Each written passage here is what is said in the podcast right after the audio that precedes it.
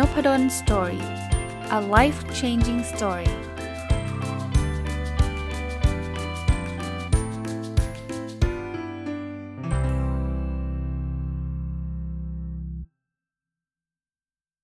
สวัสดีครับ ยินดีต้อนรับเข้าสู่นพดล Story Podcast นะครับ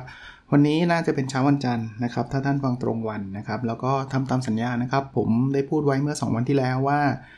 โดยปกติเนี่ยเวลาผมทำพอดแคสต์ครบหลักร้อยนะครับนะเช่น 100 200 2 300 ไปเรื่อยๆเนี่ยผมก็จะมา reflect นะครับ คือกลับมาทบทวนกลับมาชวนพูดคุยถึงเรื่องของนพดล Story Podcast โดยเฉพาะนะครับ ก็คราวนี้เมื่อวันเสาร์ที่ผ่านมาเนี่ยครบรอบ จะเรียกว่าครบ episode ที่ 800 นะครับ ก็ถือว่ามาไกลพอสมควรนะไกลกว่าที่ตัวเองคิดไว้ จะเรียกว่าไม่เคยคิดไว้เลยก็ได้นะครับ ตั้งแต่ตอนแรก ๆ เนี่ยนะก็เลยขออนุญาตนะครับสำหรับวันนี้จะไม่ได้เป็นเรื่องของ OKR ไม่ได้เป็นเรื่องรีวิวหนังสือใดๆนะครับ แต่ว่าจะมาขอทบทวนนะครับการทำพอดแคสต์ของตัวเองนะครับ รวมทั้งอาจอาจจะมีการเล่าเรื่องต่างๆ นานานะครับ ผมได้จริงๆ ต้องบอกว่าพอดแคสต์นี้อาจจะไม่ได้มีสคริปต์แบบ detail มากมาย แต่ว่าก็นั่งเขียนอยู่นะก่อนที่จะขึ้นมาทำพอดแคสต์อันนี้เนี่ยว่าอยากจะพูดถึง 3 หัวข้อหลักๆนะเริ่มต้นจากหัวข้อแรกก็คือ why นะครับ คือเวลาเราจะทำอะไรแล้วทำได้ต่อเนื่องเนี่ยผมคิดว่าองค์ประกอบที่สำคัญที่สุดอันหนึ่งก็คือคำว่าทำไมนะครับ ผมเริ่มต้นอย่างนี้ครับสารภาพแบบตรงๆว่าตอนเริ่มต้นทำพอดแคสต์เนี่ยก็ไม่ได้คิด จริงจัง ไม่ได้คิดแบบโอ้โหผมอยากจะเปลี่ยนโลกอะไรไม่ได้คิดแบบนั้นเลยนะครับเออเอาตรงๆเนี่ยผมเชื่อว่าหลาย ๆ คนเวลาเริ่มทำอะไรสักอย่างหนึ่งก็อาจจะมีวายที่ดูเล็ก ๆ นี่แหละสำหรับผมเนี่ยผมเป็นคนชอบลองทำสิ่งใหม่ ๆ อยู่แล้วนะครับ เพราะฉะนั้นเนี่ยออตอนเริ่มทำเนี่ยผมนั่งคิดอยู่ 2อย่างหนึ่งคือ ถ้าทำแล้วมันเกิดความเสียหายอะไรหรือเปล่านะสคือ ถ้าเกิดมันไม่เกิดความเสียหายเนี่ยผมมักจะเริ่มทำทันทีนะครับ ผมก็ตอบตัวเองได้ว่าทำพอดแคสต์เนี่ย worst case scenario ก็คืออย่างเลวร้ายที่สุดคือทำแล้วไม่มีใครฟังเลยสักคนเดียว มีผมฟังอยู่คนเดียวนะซึ่งก็ไม่ได้ทำให้เกิดความเสียหายกับตัวเอง หรือไม่ได้ทำให้เกิดความเสียหายกับคนอื่นนะนั้นผมก็จึงมาถึงข้อที่ 2 ผมอย่างรวดเร็วว่าเฮ้ยถ้าทำไปแล้วมันไม่ work ก็แค่เลิกใช่ไหมครับเพราะนั้นเนี่ยผมก็เลยบอกว่าเอาล่ะ มันเป็นสิ่งที่เราไม่เคยทำแล้วแล้วมันเป็นสิ่งที่ผมคิดว่าถ้ามัน work มันน่าจะได้ประโยชน์กับหลายหลายคนเนาะก็เลยเริ่มต้นทำนะและประกอบกับนะ การทำพอดแคสต์ก็ไม่ได้ใช้เงินอะไรมากมายนะครับอย่างมากก็ค่า host ซึ่งมันก็เป็นหลักหลักพันต้นๆ นะครับต่อเดือนนะครับ ในการจ่ายให้กับ p o d b หรือ SoundCloud อะไรประมาณนี้นะครับ และยิ่งเดี๋ยวนี้นะครับผมต่อยอดไว้ว่าหลายๆ คนเริ่มทำพอดแคสต์เนี่ย หลายช่องหรือหลายแพลตฟอร์มก็ฟรีด้วยซ้ำที่มีบางคนบอกว่า Anchor ก็ฟรีนะครับอาจารย์อะไรเงี้ยก็ผมก็เลยสนับสนุนนะครับว่าถ้าไม่จำเป็นต้องเป็นพอดแคสต์นะ อะไรก็ตามที่ท่านทำแล้วมันไม่ได้ทำให้ตัวเองเดือดร้อน หรือมันไม่ได้ทำให้คนอื่นเดือดร้อนนะครับ มันก็ไม่น่าจะต้องรออะไรอีกแล้วนะครับ อันนั้นเป็นวัยเล็กๆของผมเอง อย่างที่เรียนไม่ได้กะว่าโอ้ผมอยากจะเปลี่ยนโลก อยากจะทำโน้นทำนี่เต็มไปหมดนะแต่ ถ้ามันมีแค่นั้นเนี่ย ผมอาจจะไม่ได้ทำติดต่อกันจนถึง 800 ตอนนะ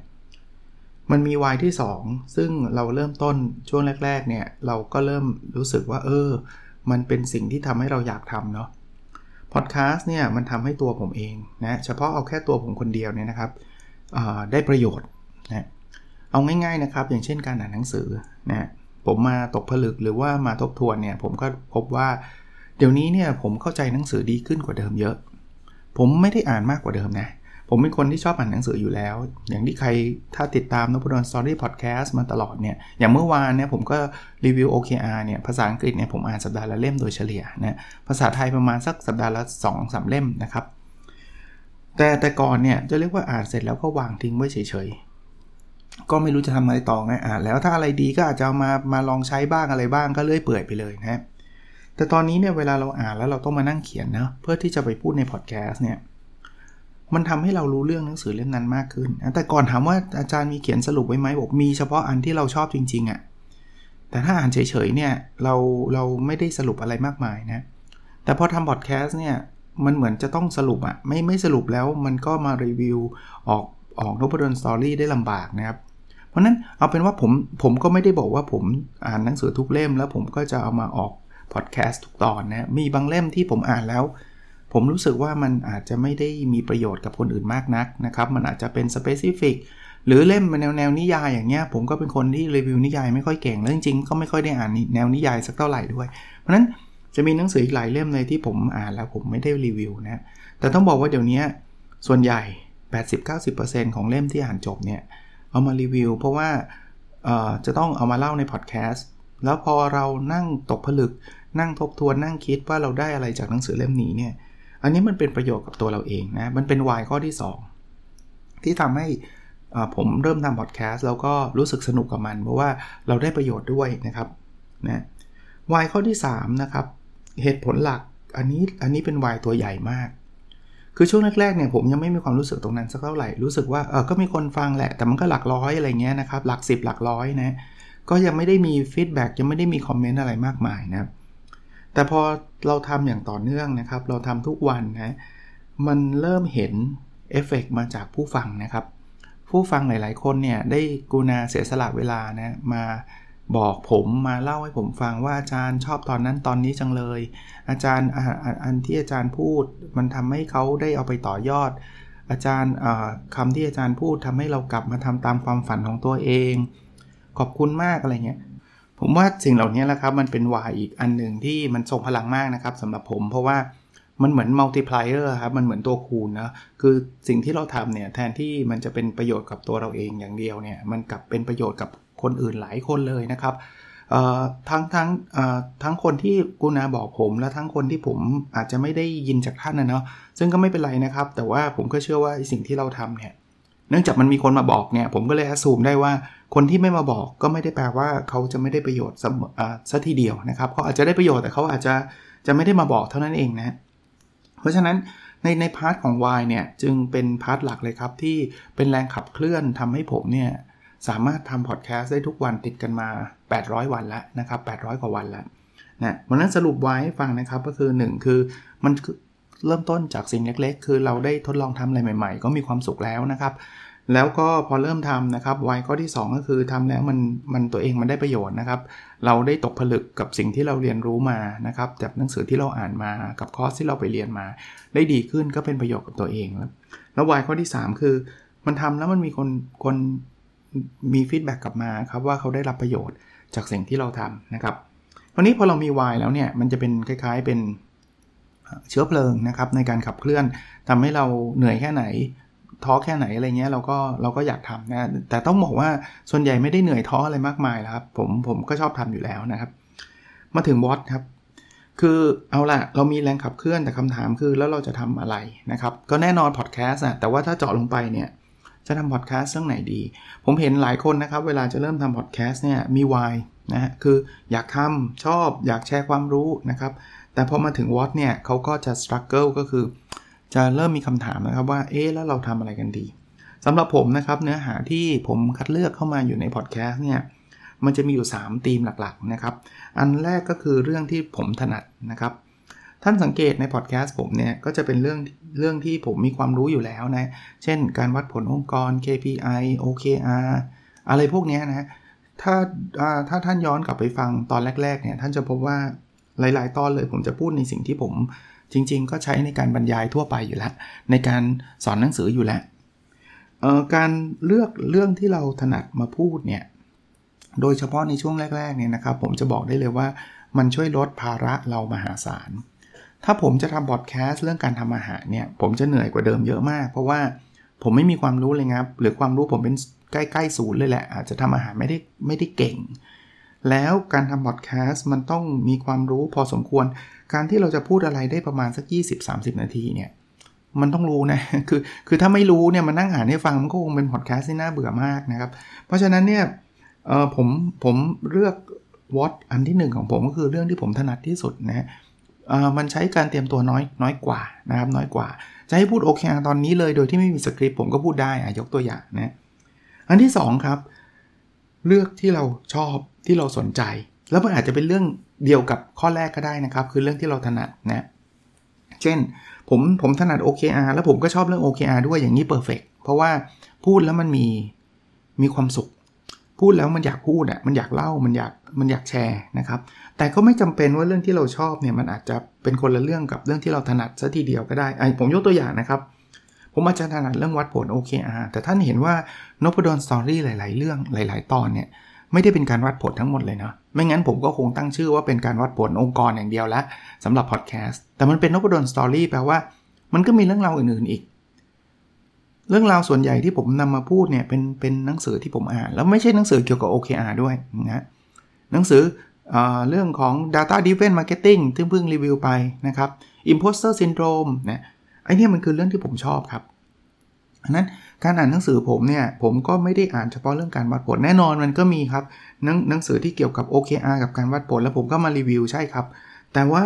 มันยังมีอะไรมากกว่านั้นเพราะนั้นการอ่านหนังสือเป็นเป็น passion ผม เป็นงานอดิเรกผมเป็นสิ่งที่ผมรักนะ ผมก็เอาสิ่งที่ผมรักนี่แหละ มาเล่าให้ชาวบ้านเขาฟังด้วย มาเล่าว่าหนังสือเล่มนี้นะ ผมอ่านแล้วเนี่ยได้ข้อคิดอย่างนั้นอย่างนี้นะ เรื่องการพัฒนาตัวเองอีกเหมือนกัน ผมอาจจะไม่ได้เป็นเป็นกูรูเรื่องการพัฒนาตัวเองอะไรนะ แต่ผมชอบเรื่องการพัฒนาตัวเอง การจัดการเวลา การสร้าง productivity เพราะฉะนั้นเวลาผมไปอ่านเจอบทความเรื่องเกี่ยวข้องกับเทคนิคการจัดการเวลา ไปเจอบทความเรื่องของการเพิ่ม productivity หรืออะไรก็ตามที่มันเป็นความรู้ที่ผมสนใจที่ผมผมชอบเนี่ยผมก็หยิบเรื่องนั้นมาสรุปแล้วก็เล่าให้คนอื่นฟัง ซึ่งทำแบบนี้ผมก็ไม่ได้รู้สึกเหนื่อยมากนะเพราะผมชอบอยู่แล้วไงครับนะ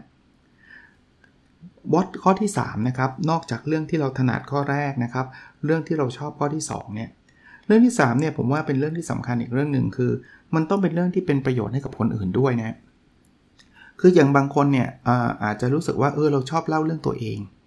เช่นเราอยากจะเล่าให้ฟังว่า คุณปู่เราทำงานอะไร คุณย่าเราทำงานอะไร เสร็จแล้วชีวิตวัยเด็กของคุณพ่อเป็นยังไงเเติบโตมาเป็นยังไง แล้วก็เจอคุณแม่ที่ไหน ออกมาเป็นเราแล้วเราเทำเรียนโรงเรียนที่ทไหนบ้างอะไรเงี้ยคือมันอาจจะเป็นความชอบของเราเนาะเป็นแพชชั่นเลยที่เราจะได้พูดถึงครอบครัวเรา แต่มันจะขาดข้อนี้ไปก็คือ แล้วคนอื่นเขาจะได้อะไรจากการพูดเรื่องนี้ ผมผมไม่ได้ห้ามนะครับ แล้วส่วนตัวจริงๆ บางครั้งก็มีการพูดเรื่องส่วนตัวเหมือนกัน แต่มันไม่ควรจะเป็นเรื่องธีมหลักของของพอดแคสต์เหตุผลง่ายๆสำหรับผมนะคือถ้าเกิดผมเล่าแต่เรื่องตัวเองให้ฟังอะ คนฟังก็จะมีคำถามว่า เอ๊ะ แล้วฉันจะรู้ทำไม ต้องบอกว่าเอาเอาเป็นว่าส่วนใหญ่ก็แล้วกันนะครับ เราไม่มีใครอยากรู้เรื่องส่วนตัวของเราหรอกนะ เพราะเราไม่ใช่ดารา เราไม่ใช่เซเลบริตี้ หรือต่อให้เป็นดาราเซเลบริตี้นะ ถ้าจะพูดเรื่องส่วนตัวอย่างเดียวเนี่ย ผมคิดว่าคนฟังก็อาจจะไม่รู้จะฟังไปทำไม แล้วมันก็จะวนไปซ้ำไปซ้ำมา เพราะฉะนั้นเนี่ยเวลาจะเลือกเรื่องที่จะมาพูดในพอดแคสต์ที่อยู่ในแคตตาล็อกของคำว่า what เนี่ยนะครับ ผมแนะนำว่าต้องคิดถึงคนฟังสักนิดหนึ่งด้วยเล่าให้ฟังเพิ่มเติมนะครับ เป็นประสบการณ์ส่วนตัวว่าเดี๋ยวนี้เนี่ยการเลือกหนังสือผมอะมีลักษณะที่แปลกออกไปอีกนิดหนึ่งแต่ก่อนเนี่ยเลือกหนังสือจากความสนใจอย่างเดียวเลย คือถ้าเป็นเรื่องวัดผลโอเคออกมาซื้อเลยอะหรือเอ้ยเรื่องนี้พลิกๆดูเออน่าสนใจนะเป็นเรื่องการจัดการเวลาที่เราอยากอยากจะจัดการเวลาเราชอบมากเลย ซื้อเลย เดี๋ยวนี้มีมีมีมิติข้อที่ 3 มาด้วยว่า เฮ้ย หนังสือเล่มนี้น่าจะเป็นประโยชน์คนฟังเหมือนกันนี่ว่า เราชอบคนอื่นน่าจะฟังแล้วก็ชอบด้วยเนาะเดี๋ยวนี้นะเรียนตรงๆนะครับ เวลาไปร้านหนังสือเนี่ยคิดถึงคิดถึงคนฟังพอดแคสต์ด้วยนะครับ ว่าอืมเล่มนี้ เล่มนี้ถ้ารีวิวน่าจะเป็นประโยชน์กับคนจำนวนมากเลยแหละ อารมณ์ประมาณนั้นนะครับ อันนั้นคือวอตเนาะทีนี้ท่านมีวายแล้วท่านมีวอตแล้ว อันสุดท้ายที่ผมอยากจะมาตกผลึกหรือทบทวนในการทำพอดแคสต์ของผมคือ how เพราะมันเป็นคำถามที่หลายคนชอบถาม how อย่างแรกก็คืออาจารย์ต้องใช้อุปกรณ์อะไรบ้าง ผมถ้าใครฟังพอดแคสต์นพดลสตอรี่มานานพอเนี่ย ผมจะเล่าให้ฟังอยู่เสมอนะคราวนี้ก็ถือโอกาสเล่าอีกทีก็ได้เพราะว่าบางคนเพิ่งเข้ามาฟังนะครับ อุปกรณ์ไม่มีอะไรมากไปกว่าคอมพิวเตอร์กับไมโครโฟนตัวเดียว มีอยู่แค่นั้นพอแล้วครับ เหลือเฟือเลยครับ แล้วที่ผมเล่าให้ฟังก่อนหน้านั้น คือตอนผมเริ่มช่วงแรก ๆ ผมไม่มีแม้กระทั่งไมโครโฟนครับ ผมใช้โน้ตบุ๊กตัวหนึ่ง แล้วก็พูดใส่โน้ตบุ๊กเลย โปรแกรมใช้โปรแกรมในโน้ตบุ๊กที่มันมีโปรแกรมอัดเสียงนะ แต่เอาละถ้าเราอยากจะทำให้มันดีกว่านั้น เพราะตอนช่วงต้นเนี่ยผมก็ไม่ได้คิดว่าจะมานั่งทำ7 8 0 0 ตอนแบบนี้หรอกนะ ถ้าอยากทำให้มันดีกว่านั้น ผมก็แนะนำว่าโน้ตบุ๊กก็สเปคทั่วๆไปครับ บางคนบอกอาจารย์ต้องใช้โน้ตบุ๊กตัวเท่าไหร่อะไรเงี้ย ผมใช้โน้ตบุ๊กตัวสองหมื่นกว่าบาทเองเพราะฉะนั้นเนี่ยมันไม่ได้แบบมันไม่ต้องสเปคแรงการ์ดจอเยี่ยมอะไรเงี้ยมันไม่มันไม่นี้หรอก เพราะว่าเราแค่อัดเสียงอะ่ะคือขอให้มันอัดเสียงได้อะ่ะนะส่วนโปรแกรมถ้าเกิดจะใช้โปรแกรมเดียวกับผม ผมใช้โปรแกรมอัดเสียงที่ชื่อว่า Audacity A U D A C I T Y นะเคยพูดไปหลายหลายรอบแล้วแต่ว่าพูดอีกรอบก็ได้นะครับ หรือ podcaster คนอื่นที่ใช้ Mac คอมเป็น Mac นะ่ะเขาก็ใช้ GarageBand นะครับ หรือบางคนอัดผ่าน iPhone iPad ยังมีเลยฮะ ผมว่ามันมันมันเอาเป็นว่าเราไม่ได้ถึงขนาดที่แบบ mix เสียงระดับโลกอะ่ะคือคือไม่ต้องถึงขนาดนั้นนะใช้ยากไหม ถ้าผมใช้เป็นท่านก็ใช้เป็นครับ Audacity นะครับแต่ผมก็ค่อยๆเรียนรู้นะ วิธีการปรับเสียงเอฟเฟกเรียนรู้จากไหน ผมไม่ได้เป็น sound engineer แล้วไม่ได้จบมาด้านนี้ ไม่ได้เป็นผู้เชี่ยวชาญเรื่องเรื่องเสียงด้วยซ้ำนะครับ แต่ว่าได้เรียนรู้จากเปิด YouTube อะ Audacity อัดแล้วจะทำให้เสียงมันเงียบมี noise reduction ทำยังไง search เอาครับ แล้วมันก็ทำได้ระดับหนึ่งระดับหนึ่งนะอุปกรณ์นอกนอกเหนือจากคอมแล้วก็โปรแกรมอัดเสียงแล้วก็คือไมโครโฟนเนี่ยไมโครโฟนเนี่ยจะต้องบอกว่ามันมีหลายเลเวลมากเลย ส่วนตัวตอนแรก ๆ นะ ผมก็ไปซื้อไมค์แบบกิ๊กก๊อกแบบ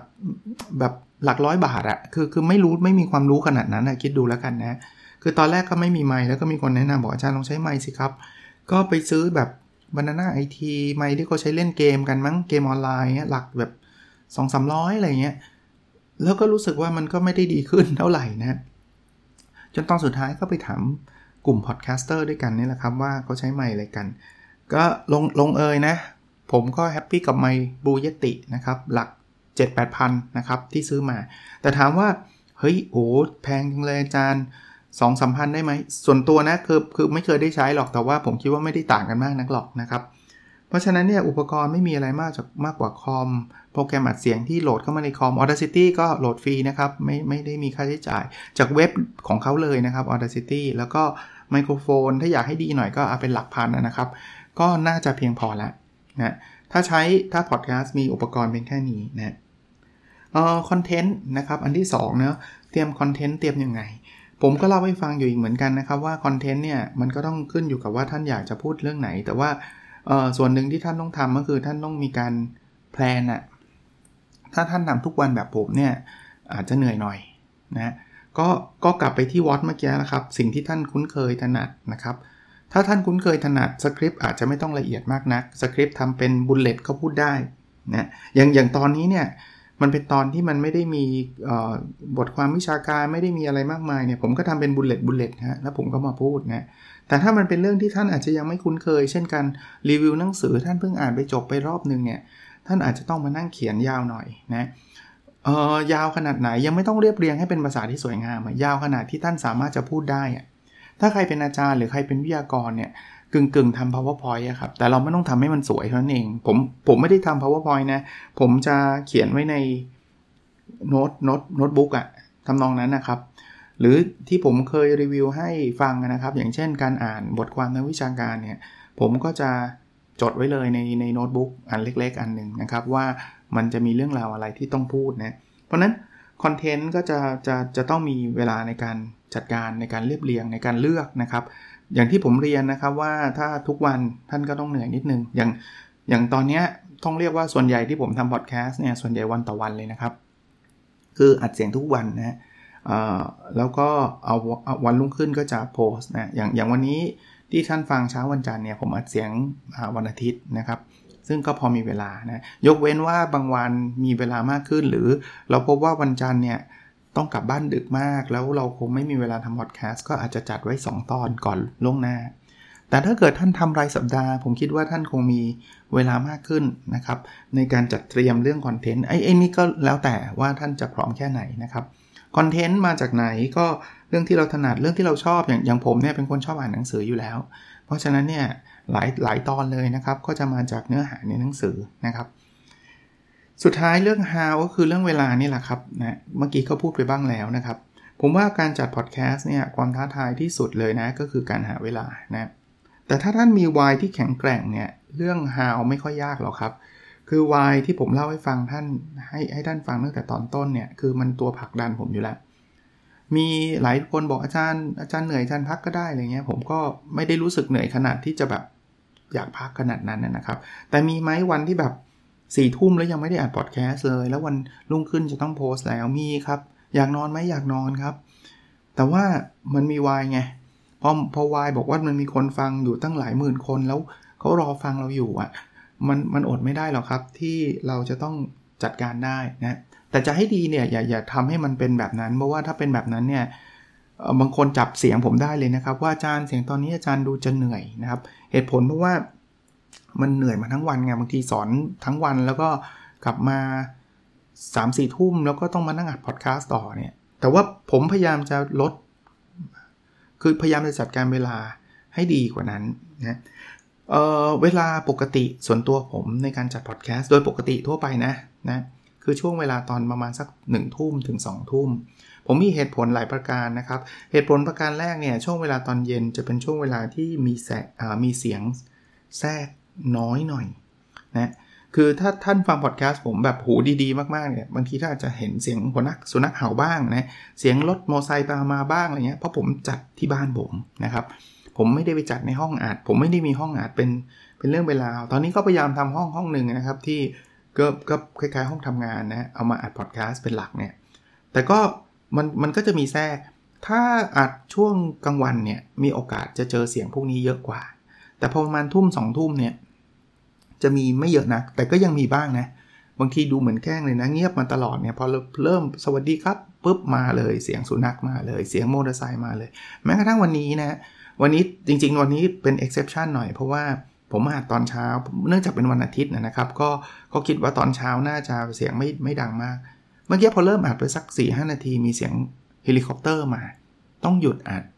แล้วพอหยุดอัดเสร็จเอาเฮลิคอปเตอร์มันน่าจะไปแล้วอัดต่อเฮลิคอปเตอร์มาอีกนะ แต่อันนั้นมันเป็นเรื่องเล็กๆน้อยๆครับเราก็หยุดได้นะครับ หรือบางที่บางครั้งเนี่ยอาจจะไม่รู้ตัวนะบางทีพูดไปเพลินแล้วมาฟังอีกทีนะผมผมฟังพอดแคสต์ผมทุกตอนเลยนะครับจะเป็นพอดแคสต์แรกของวันน่ยที่จะฟังแล้วก็ก่อนที่ไปฟังพอดแคสต์อื่น เพราะว่าอยากจะฟังว่าเราพูดอะไรผิดไปไหมเสียงมันเป็นยังไงอะไรเงี้ยเพราะนั้นจะฟังตัวเองพูดตลอดเนี่ยแต่บอกว่าสุดท้ายเนี่ยถ้าเราจัดการเวลาได้ดีนะครับมีบล็อกชัดเจนว่าเวลานี้จะเป็นเวลาอัดพอดแคสต์ ผมคิดว่าเราทำได้นะครับ ผมผมก็ไม่ใช่คนที่แบบเอาตรงๆ ก็ไม่ได้ว่างอะไรมากมายนะก็ก็ยังมีงานที่ต้องทำอะไรเยอะแยะอย่างสอนหนังสือทำวิจัยอะไรเต็มไปหมดเลย ผมยังอัดพอดแคสต์ได้ทุกวันวันหนึ่งประมาณสัก 20-30 นาทีอะ่ะผมก็เชื่อมั่นว่าท่านถ้าท่านมีวายที่แข็งแกร่งพอเนี่ยท่านก็น่าจะมีการบริหารจัดการเวลาได้ แต่สำหรับท่านที่อาจจะยังไม่พร้อม ท่านอาจจะบอกว่าอยากที่จะ จัดสัปดาห์ละครั้งก็ก็ทำครับนะแต่ท่านก็ต้องจัดเนาะถ้าเกิดท่านสนใจนะครับอ่านั่นคือจะเรียกว่า reflection กึ่งๆ มีการแชร์ด้วยเผื่อใครจะเอาไปทดลองทำทดลองใช้นะครับ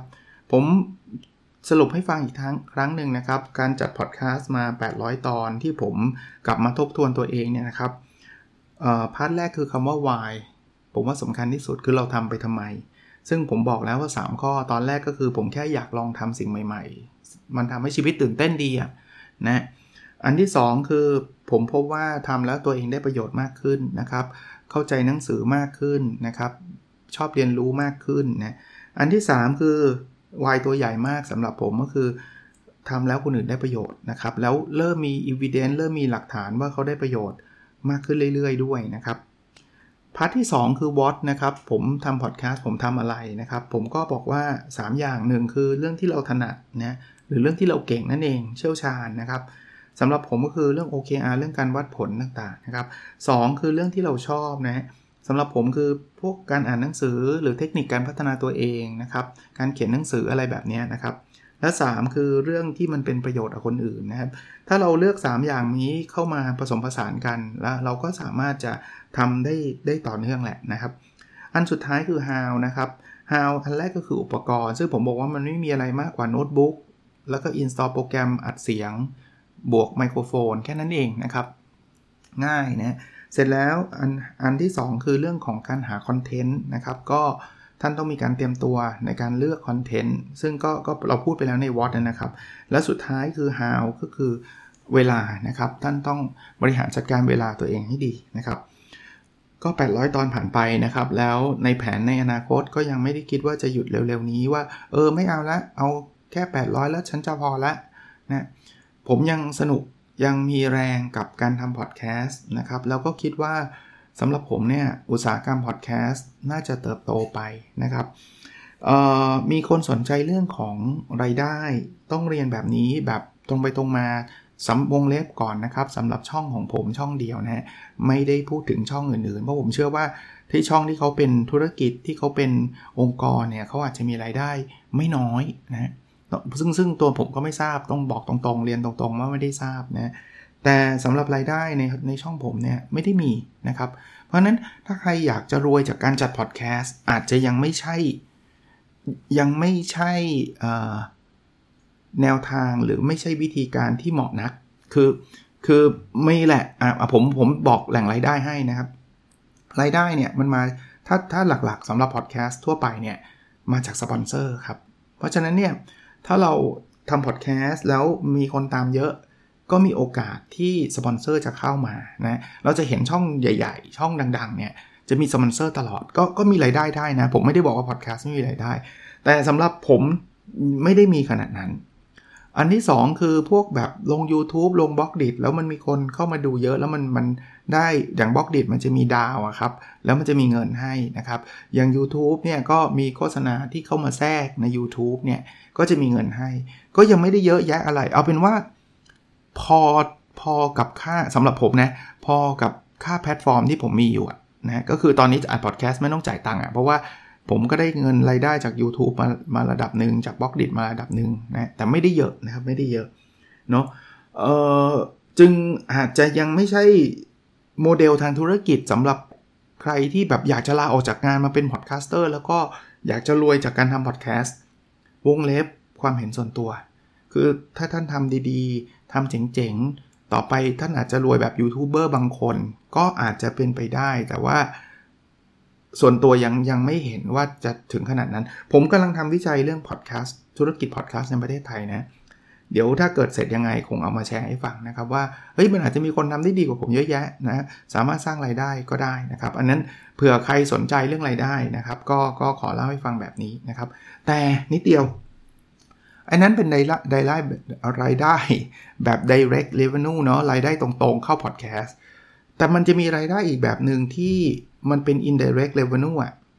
เช่นเช่นการทำพอดแคสต์เนี่ย มันทำให้คนรู้จักท่านมากขึ้นเนาะสมมุติว่าท่านเป็นเป็นคนที่ชอบถ่ายรูปนะ แล้วท่านทำพอดแคสต์เรื่องการถ่ายรูปอะไรเงี้ย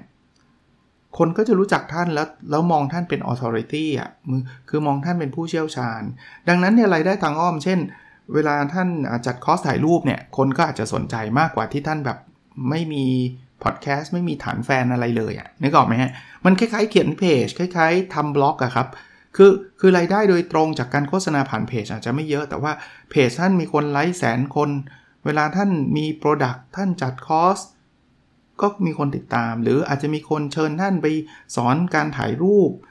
อะไรแบบนี้มากขึ้นมันมันมีรายได้แบบนั้น ซึ่งมันก็แทร็กลำบากว่า เอ้ยที่เขามาเชิญเนี่ย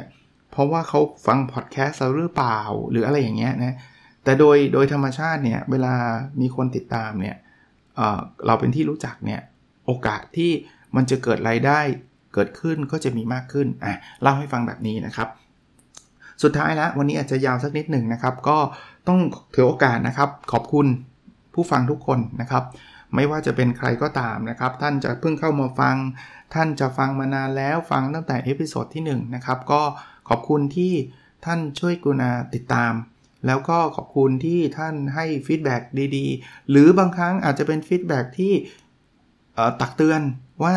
หรือหรือแนะนำแล้วกันใช้คำว่าแนะนำก็ได้นะว่าอาจารย์ทำอย่างนั้นสิทำอย่างนี้สิมันดีนะนะครับ ขอบคุณทั้งสิ้นนะครับ ก็เป็นกำลังใจที่ทำให้ผมได้ได้มีโอกาสได้ทำพอดแคสต์มาต่อเนื่อง 800 กว่าตอนแล้วนะครับ แล้วก็ยังคงทำต่อไปเรื่อยๆนะครับ คงยังไม่ได้มีแนวแนวคิดในการทำช่องใหม่ๆนะครับ ต้องเรียนตรงว่าแค่ช่องนี้ช่องเดียวก็เต็มเต็มสเกลผมแล้วนะครับแต่ว่าในอนาคตอาจจะมีอะไรสนุกสนุกได้ทดลองถ้ามันมีนะ ในมุมของพอดแคสต์ อาจจะลองลองทำดู เดี๋ยวลองดูอีกทีนึง ยังนึกไม่ออกเลยตอนนี้ว่าจะทำอะไรใหม่ ๆ นะครับ แต่ก็คิดว่าคงคงไม่ได้อยู่กับที่อย่างเดียวนะครับ ก็คงมีคอนเทนต์คงมีอะไรสนุกสนุกมาทดลองทำกันเรื่อยๆนะครับ โอเคนะครับ หวังว่าจะเป็นประโยชน์แล้วเราพบกันในสดถัดไปครับ สวัสดีครับ